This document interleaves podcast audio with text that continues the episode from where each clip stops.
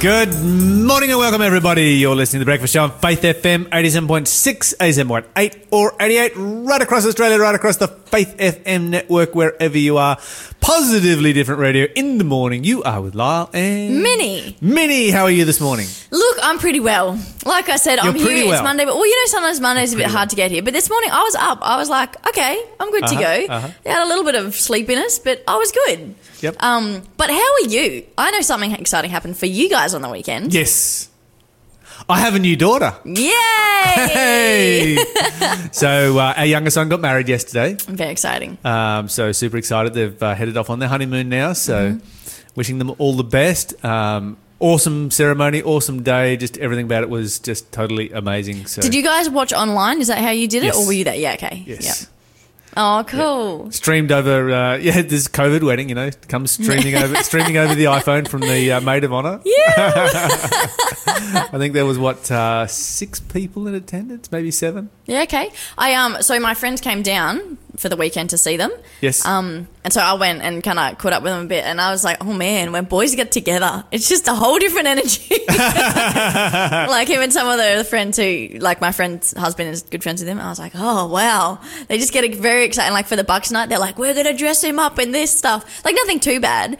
But I was like, yeah, It I was just pretty wild. I was like, I don't think girls just get the same enjoyment out of being like, ah, you have to wear this thing that's going to embarrass you. Whereas boys are like, ha, sucker.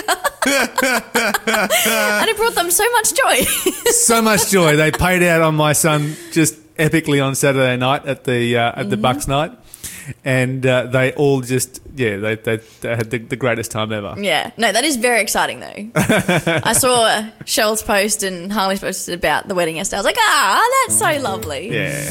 You're listening to the Breakfast Show podcast on Faith FM. Positively different. All right, what's happening in the uh, world of positively different news? Okay, you know what? There was actually a lot of stories last night when I was looking, and I was like, oh, I've got to choose a good one.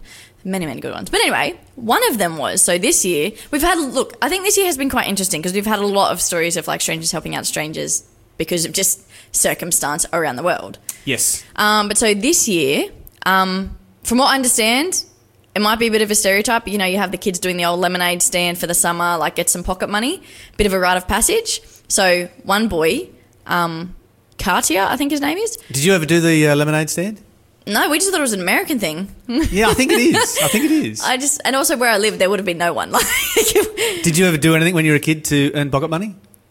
oh, just the old will vacuum. It was just chores. It was always just chores. Oh, for mum and dad? Yeah, yeah. My friends and I were too busy. My, actually, this one girl and I, we got the idea in our head that we were going to do little restaurants. Oh, some of those things we put on the menu. And my parents were always like, okay, we'll try it. and in hindsight, I just talked to her recently. In hindsight, we were like, how did they do that? Because some of it was terrible. but anyway, we were like, yeah, we'll make a restaurant. anyway, good thing we got past that. Uh, did you, Awesome. when you were young? Yeah, we grew uh, we grew vegetables and Oh, sold yeah. them door to door. So lettuce and potatoes and all that kind of thing. So it was kind of cool. Mm. That's Uh, what else did we? Do? My brother got into. Um, he bought like three hundred pine trees. And like they were maybe you know three hundred millimeters tall, grew them for a couple of years and sold them as Christmas trees. Wow, go him. And then the survivors are still growing in Tasmania, and they're now like 300 feet tall. Maybe not quite that tall, but, Yeah, but they're enormous pine trees uh, growing down there. So um, we did that. Uh, I'm trying to figure out what else we did. I think that was probably about it.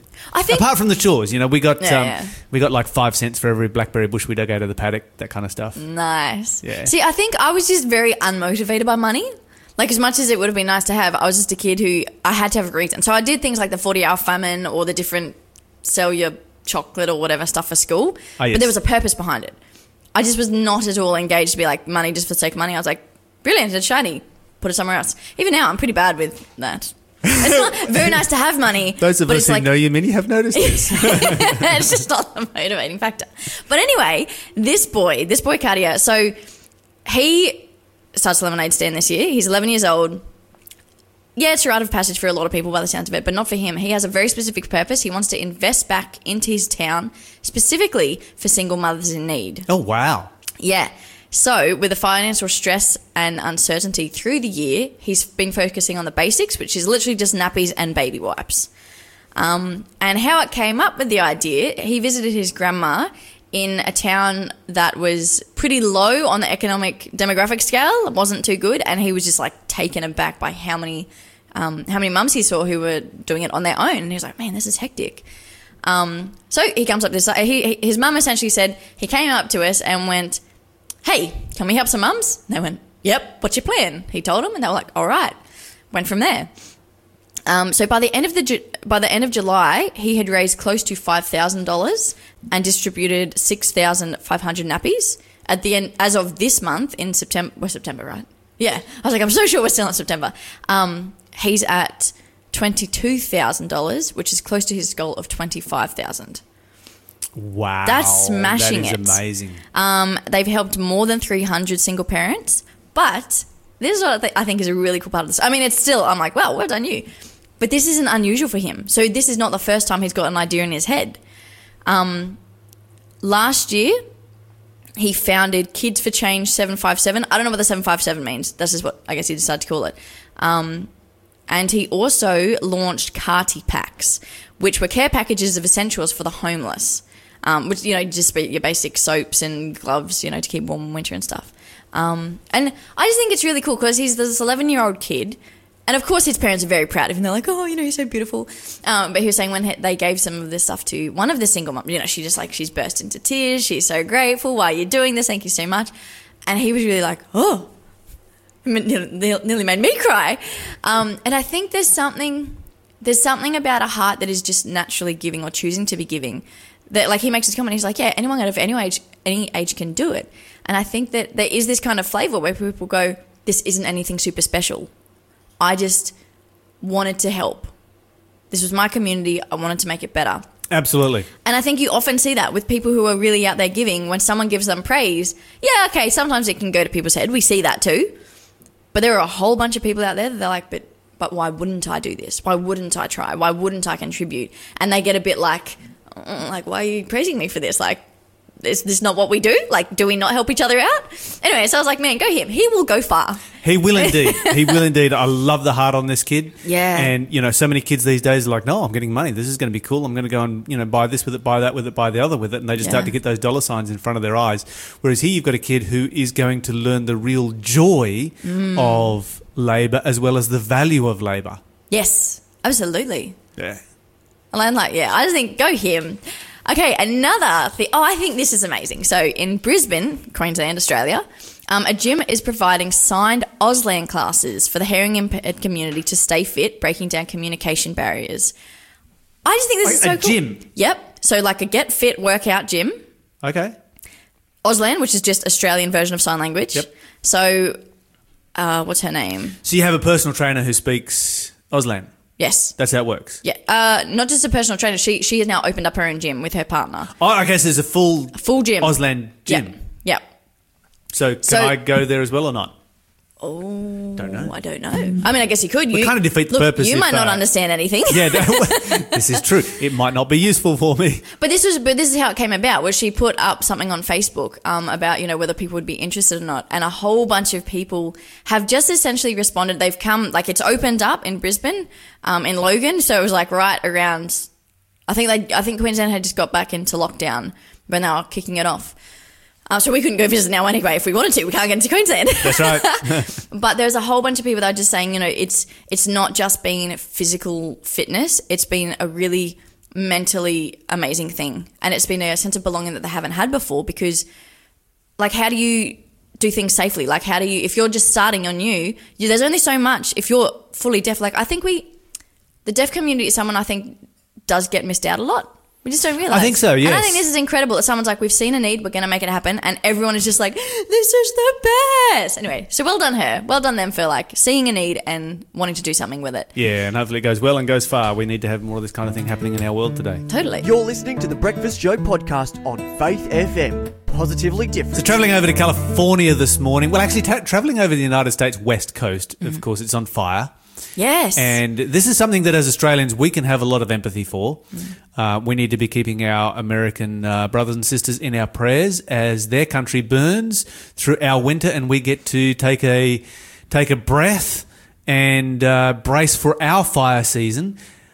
often we find, you know, our firefighters heading there and then their firefighters heading, they send a lot of firefighters over here uh, when Australia was burning. And so we need to remember just how much they've done for us so that we can do for them in return where we can. Uh, it's interesting to see the response of various people groups. So the United Sikhs, for the past two months, have handed out thousands of meals to displaced people. And of course, just in the state of Oregon alone, 10% of the population of Oregon has been um, evacuated. That's like half a million people. Where have they gone to? Well, various places Okay, uh, 'cause I was within Oregon and also outside of Oregon as well. And you know, we don't have that scale of evacuations when we have evacuations because we just don't have the population. Yeah. You know, we don't have the population to have half a million people evacuate, but they do, and so that then creates a massive strain on, you know, all of the different aid agencies that are providing for accommodation, they're providing for food and so forth. So the United Sikhs have got together and they've just they're just making food and they're handing it out and they've done thousands and thousands of meals so far. And you know, I was thinking about this story and just how positive this is. You've here you've got um, dark skinned people, they're Indian people, so they're, they're, they're what they call they call I guess, I guess they call themselves brown people who wear turbans and headscarves and are often mistaken for being Islamic mm. and are often profiled because of that. And I was just looking at that and thinking, okay, this is how you respond. Yeah, yeah. This is the way to respond because this is what is going to break down prejudice. Yes. This is what's going to break racial break down racial tension. Rioting in the streets, burning and pillaging is not going to break down that kind of tension. It's only going to increase it. Hmm.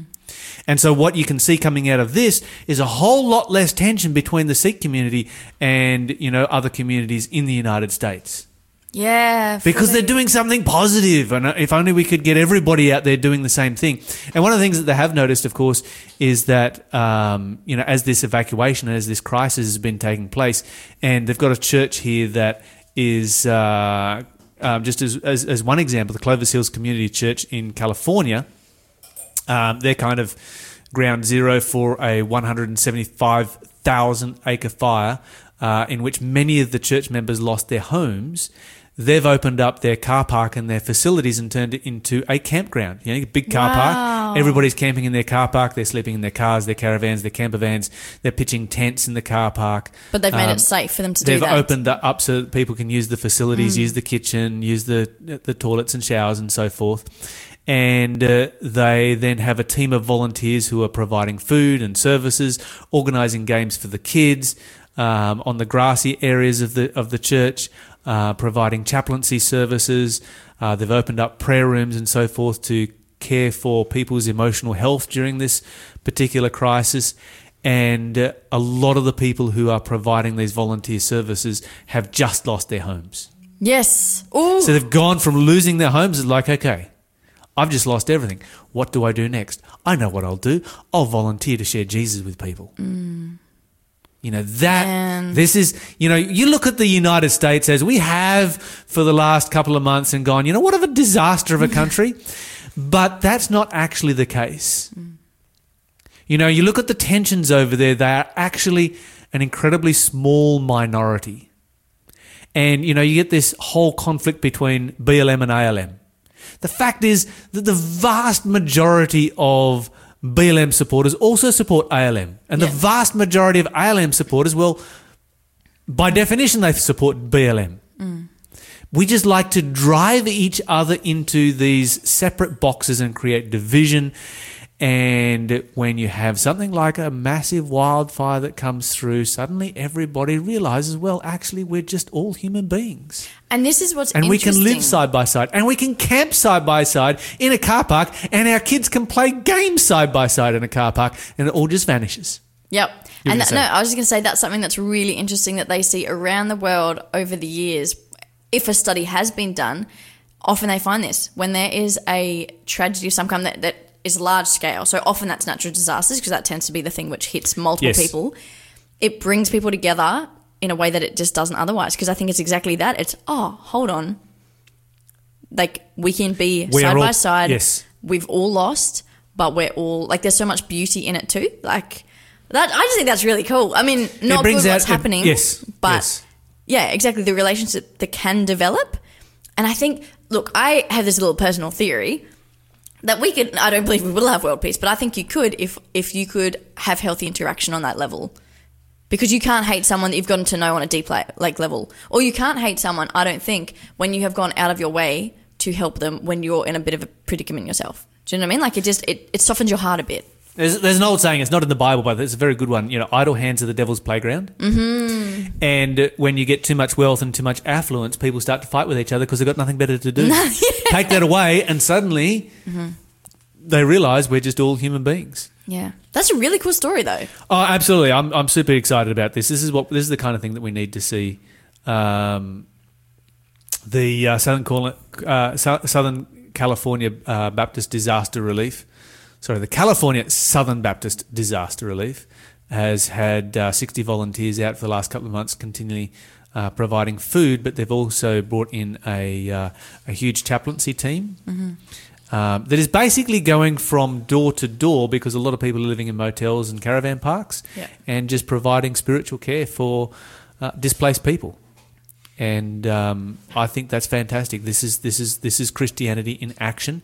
Crisis does not create character; mm, Reveals it. it reveals it, mm. and it reveals the fact that yes, the the majority of Christians are not the ones who are you know burning and pillaging and looting and creating strife all across the U.S. That is not the majority of Christians. Aye. The majority of Christians are out there and they care for people and they're really doing real practice and and Sikhs as well, you know, and people of other faiths, you know, because we started this story talking about the Sikh community doing something really fantastic. And this is what we need. I want to encourage, you know, here in Australia, if if you're a, a a part of a minority faith group or, you know, some other minority that is sometimes looked down upon, then uh, look for opportunities in the crises that come because there will be a crisis coming to Australia in the very near future. We don't know what, but that's the world that we live in today. Jesus is coming soon, and so we live in a world where we move from one crisis to another. And so look for that opportunity. When that opportunity comes, embrace that opportunity to do good in your community, and you will find that the uh, relation, the, the racial, religious, whatever other tensions are just going to evaporate. They're just going to disappear when people see you doing good in your community. Anyway, so uh, another story um, also coming out of the United States. This is from the Pew Research Center. They've been looking at religious people in relationship to science, particularly climate change science, and they've found that people who believe in miracles and the afterlife um, have lower estimates of the risk of climate change. Wait, what does that mean? They have more peace. Oh, okay. I was like, what do you mean they have lower risk of it? Like, lower estimates of the risk of it. Okay, so they have more peace, which is the good thing. Um, on the flip side, they have less care. yeah, uh huh, uh huh. So we need to balance that out because God has made us stewards of the world. Yes. He's placed us in dominion of the world to have to be stewards over it or managers of the world. And so um, we that doesn't give us just you know open slather to go and to create havoc and to destroy the Do whatever we want. we yeah. do whatever we want with it. We need to um, look after it and prever- pre- uh, preserve it where we can. Let me get my words together here this morning. You're listening to the Breakfast Show podcast on Faith FM. Positively different. Joining us on the phone right now is Etienne McClintock with a monthly update from Voice of the Martyrs. Etienne, welcome to the show. Good morning, Lyle. Good morning, Winnie. Welcome. Thank you for having me. Etienne, what has been happening around the world this month uh, with Voice of the Martyrs? Well, the ongoing pressure of people struggling to get uh, support and help during the you know, the lockdown and restrictions under COVID nineteen. Uh, there's a huge need there for Christians, but of course, in many places where there's persecution, Christians are, are being forced, for the sake of trying to survive, forced to try to get them to denounce their faith. And many of them are remaining faithful, so the demands in regards to just providing provision and support for them uh, has grown uh, significantly. And then, in another sense, uh, with uh, Bibles being limited in many countries, there's still a huge demand for Bibles. And you'll typically find, you know, when we talk to persecuted people, we ask them for their needs. The first thing they ask for is prayer. Secondly, to prayer, they would normally ask for Bibles because they love the Word of God. They They fortified their minds with it. They eat, breathe, and sleep the Bible. They'll handwrite it, commit it to memory. And of course, one Bible in some restricted areas will serve five up to ten believers. They'll take the, the binding of the Bible at the back. They'll pull out the, the pages. And uh, when they meet, whenever they can meet, they'll swap the pages around. So maybe I'll have Matthew 1 and 2, you'll have 3 and 4 and so on. Next time I'll swap with you. I'll handwrite it out if I can or commit it to memory. So the Word of God, very important to them and prayer, very important to them. Yes. Now, when we talk about COVID, let's talk about COVID for a moment because we've just seen uh, India probably has the highest infection rate of anywhere in the world. Uh, of course, their ability for reporting and testing is, you know, behind a lot of other countries. But in a country like India, which does have a government that has recently strung, swung towards, you know, a very religious-based government, a very Hindu-based government. Um, how are Christian believers being affected by COVID lockdowns in a country like that? Well, look, in some in some areas, in some states, they have some relative freedoms, you know, where they are not discriminated against. And the country actually the country has a a democracy, a constitution that guarantees religious freedom. However, there are quite a number of states where there is severe persecution, even loss of life at times. And uh, the challenge in those states are maybe the government's intention is, is honorable to help all the citizens that are struggling. But when the aid is dispersed and passed around, if they know you're a Christian, they want you to denounce your faith, especially if you've been a Hindu previously. Denounce your faith to get the aid, otherwise you can't get your hands on it. So that, that's the challenge. I mean, Hinduism is just one of those uh, uh, religions that actually persecutes Christianity, particularly in a place like India. So, but that's radical and nationalistic Hinduism, uh, violently opposed against the Christian Church, and this uh, creates quite a quite a challenge for uh, for many people. I've got a story this morning that I can probably tell you out of India. Uh, there were three young Christians from the Talbora village. Uh, that's located in India's Odisha state. Now, Odisha, there's been a lot of uh, persecution, even loss of life of many Christians. And they've been banished from their home village because they refused to renounce their Christian faith and convert to Hinduism. So I'm talking about three young people. Uh, there's the guy's name is uh, Surendra. He's 22. Subhash was only about 20. And then Jamuna, uh, young lady at the age of 19. They became Christians about four years ago now, 2017. They were baptized. The village where they were in Talbora had no Christian church at, at all, so they would actually walk to the next nearby village and attend the weekly worship service there. Now, what happened is Surendra, the 22 year old, actually started leading a small prayer meeting just under the trees in the open fields where they were in Talbora. Other villagers saw this activity and they became very hostile when they noticed that other people started to attend and listen to Surendra's preaching. So on the 29th of August, so that was what, about 15 days ago, 16 days ago, um, they, they, so the three that I mentioned and the six others who attended the prayer meeting, they were called to a village meeting. And at this meeting, the, they were pretty much threatened with severe consequences uh, if they did not renounce their faith.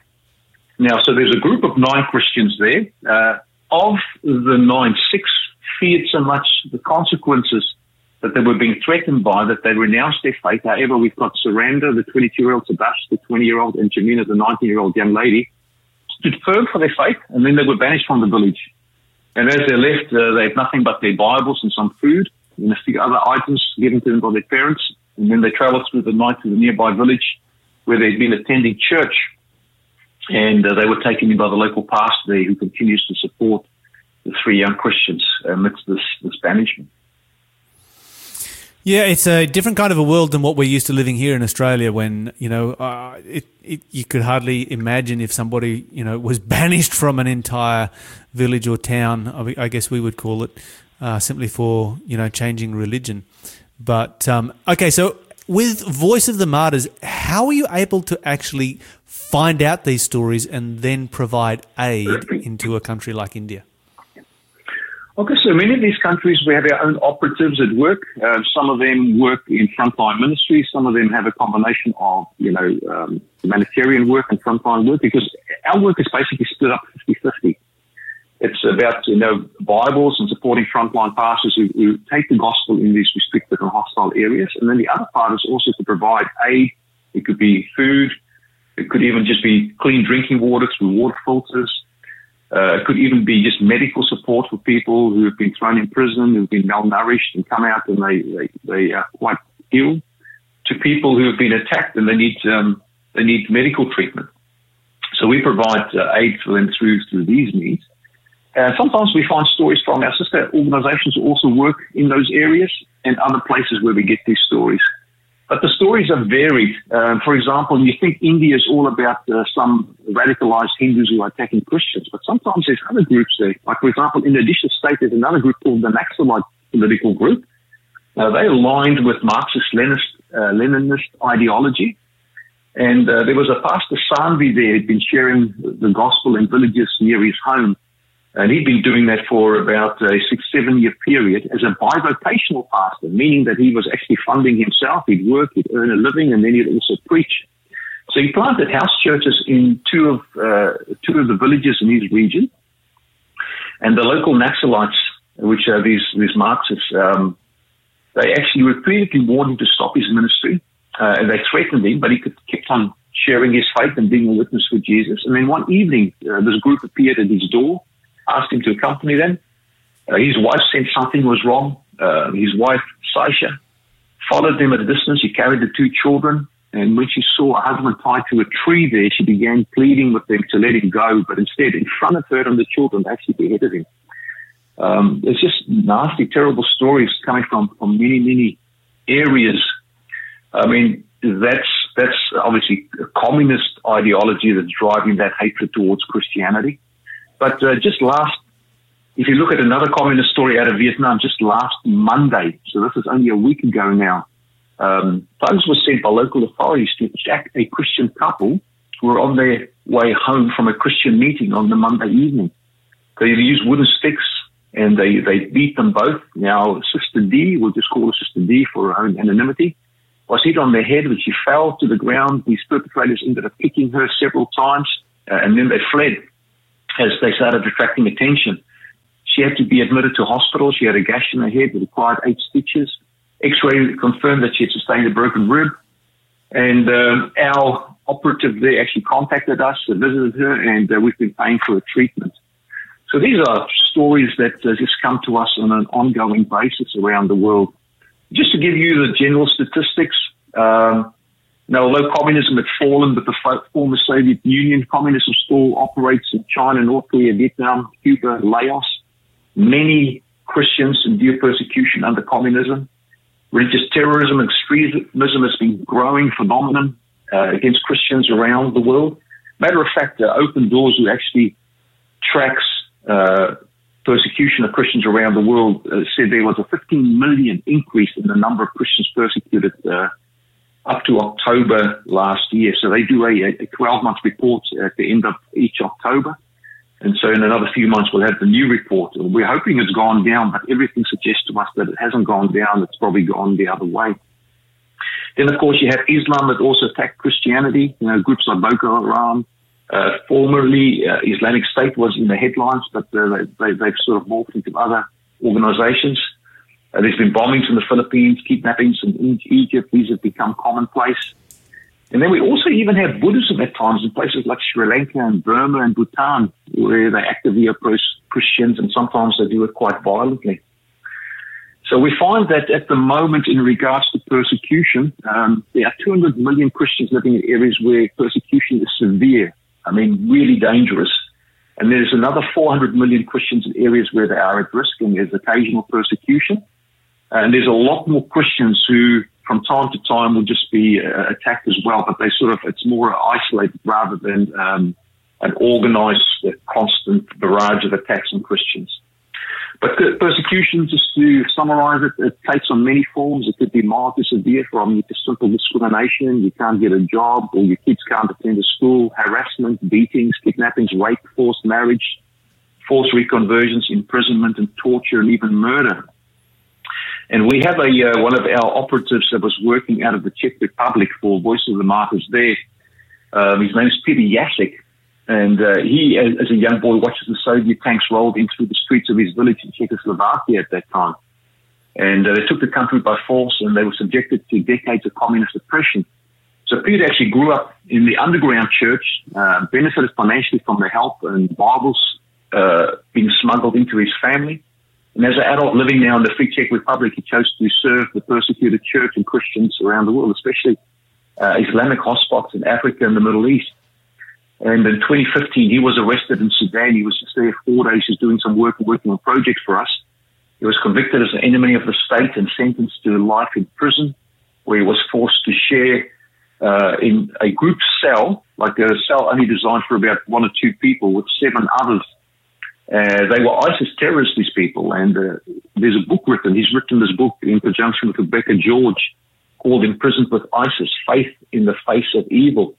And what I'd like to do today, Lyle, if that's okay, is make these books available maybe to the first five callers. If you go on to um, Angus and Robertson online, you're going to pay about $38 for this book. It's a hardcover book. But uh, we'd like to offer this as a special to your um, to your listeners. So the first five callers in, we'll send the book out to them for free. Um, say just give you guys a call, and then we'll make sure that we get it mailed out if they can get a name and address for these people, and also a mobile number just in case the address doesn't work or something like that. Yeah, that's an amazing offer there, Etienne. So that's the book, um, Imprisoned with ISIS. So this is a Christian person who's sharing a, a cell with, uh, what, six or seven other uh, members of ISIS. And uh, yeah, so that tells his whole family, uh, his whole life story from the beginning. So uh, you can find on YouTube his story, but uh, this is actually the complete story. Just tells his background and how God was preparing him for what he had to endure while he was in prison there for about 445 days. Mm, mm. And this is one of the most significant giveaways that we've had on Faith FM for a long time. Yeah, there's a forty dollar book, so this is not insignificant that uh, that Etienne is giving away right now. And the phone is starting to ring off the hook right now as we speak, Etienne. So uh, yeah, if you want your copy, then do call straight away. Our number is one 324 843 um, our text number is 0491 Unfortunately, only five copies, uh, most generously being made available by uh, Voice of the Martyrs. Etienne, uh, thank you so much for coming on and joining us here on Faith FM this morning. Yeah, you're welcome. Listen, if people do want to uh, book a copy of their own, they can actually buy it on our website, vom.com.au. I think we're selling it to maybe around the $20 mark, so we're actually discounting it already there. But I'm hoping that uh, we have a few people call and get this book. It's a great book, a very encouraging, inspirational book, and also the importance of the Word of God and prayer. Thanks for being a part of the Faith FM family. Join our community on Facebook or get in touch at 1 800 Faith FM.